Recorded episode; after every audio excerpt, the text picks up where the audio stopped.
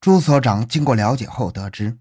赵朝和在被捕前在云南和贵州均有大范围的流窜，而他交代的只是特定的地区，像曲靖等地。在其他地方，难道他就真能安分守己吗？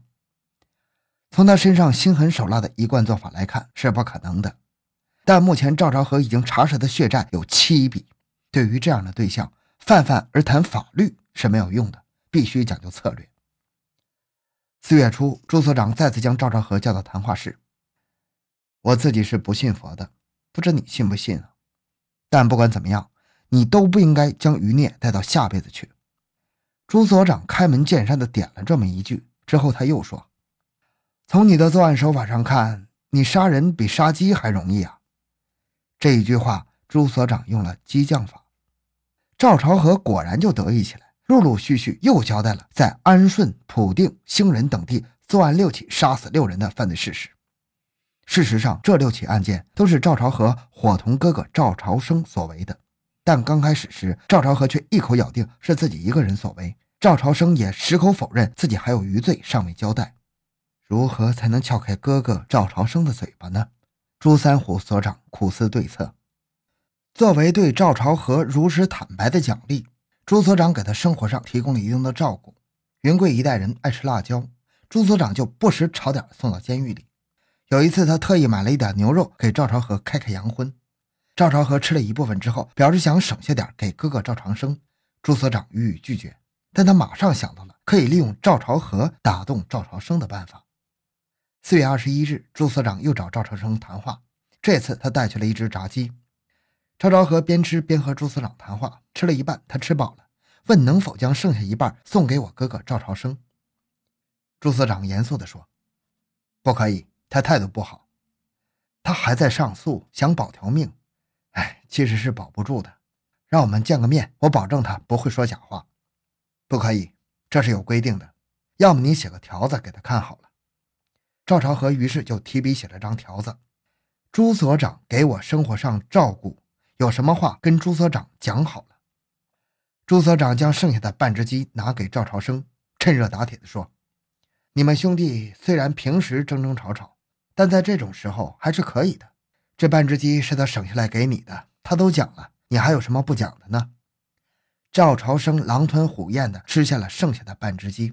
看了赵朝和的字条，马上承认安顺等地的案子确实是二人所为的。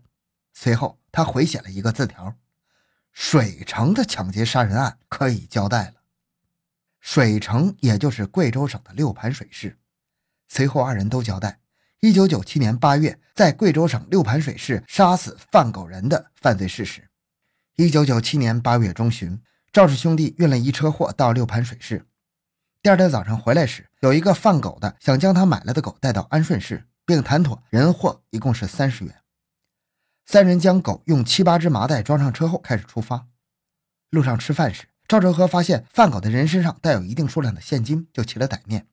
暗中吩咐赵朝生路上开慢点，等到晚上趁机干掉卖狗的。当他们磨磨蹭蹭来到上头浦镇的公路上坡处时，天色已黑了。赵朝和向赵朝生打了个手势，表示要动手了。赵朝生将车换为一档，车子陡然发出很大的声音。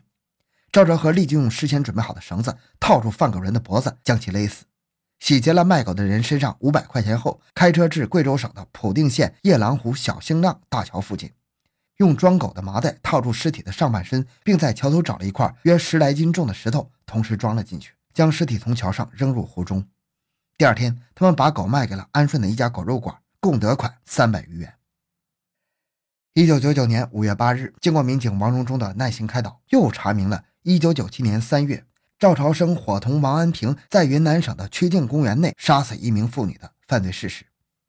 又连续交代了六起杀人案，让朱三虎所长非常吃惊啊。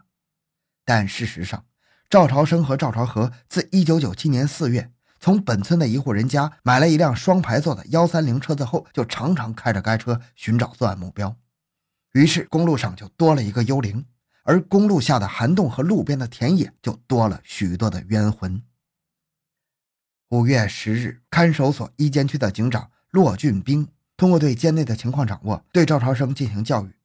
赵又交代了自己在一九九七年和赵朝和合伙在贵州安顺和云南曲靖两地的抢劫杀人案件。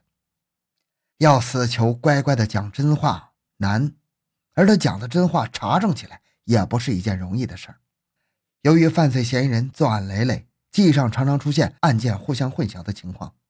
同时案发地又在千里之外，案情根本就不熟悉，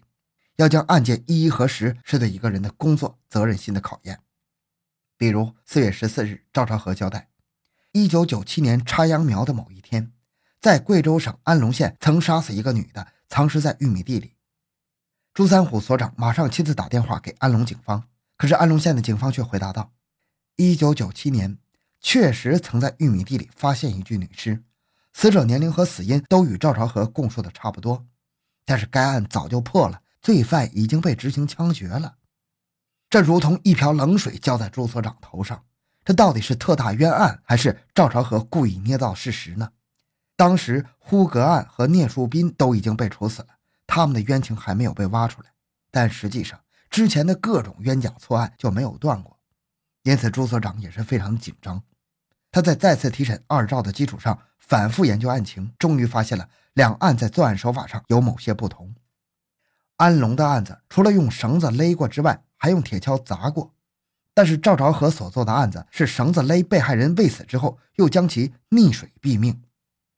发现了这个特点，朱所长拿出全国地图，对安龙周边的县市挨个打电话询问有无类似案件，终于核实到案件发生在兴仁县。一九九七年七月二十日，两人从贵州安顺拉了一车货到兴仁县，卸货后又把车开到安顺安龙县去嫖娼。经过一番讨价还价，赵朝生将 C 女骗到车上，开到一处僻静后，赵朝生和该女发生关系。他下车后，赵朝和也想发生关系，结果遭到拒绝。赵朝和和凶相毕露，用尼龙绳勒住了 C 的脖子，赵朝生也上前帮忙， C 拼命反抗，终因体力不支慢慢停止了挣扎。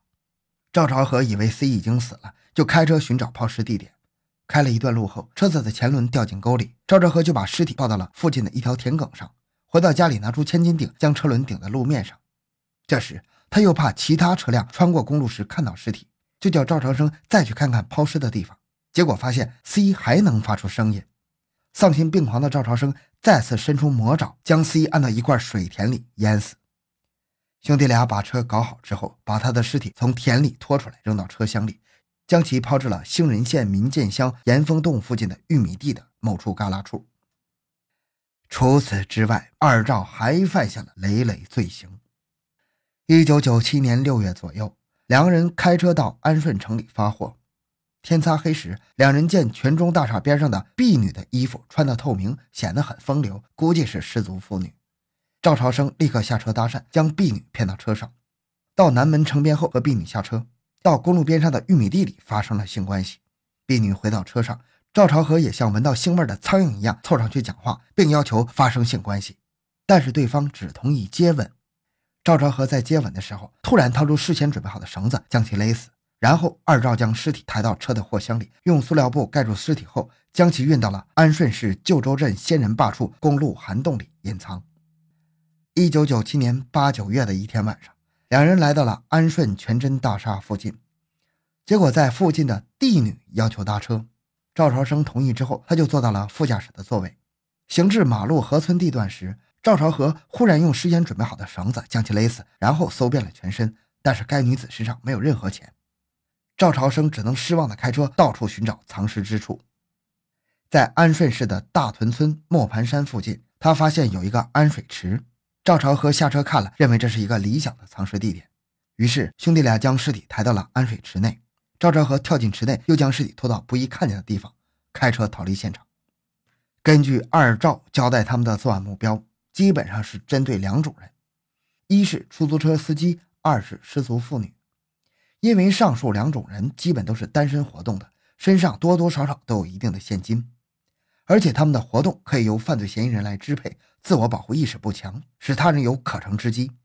只用一根绳子就像杀鸡一样轻易地将一个鲜活的生命杀死。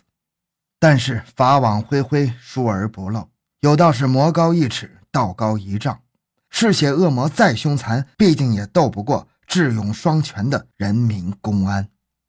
好，今天内容就讲到这里。小东的个人微信号 六五七六二六六，感谢您的收听，咱们下期再见。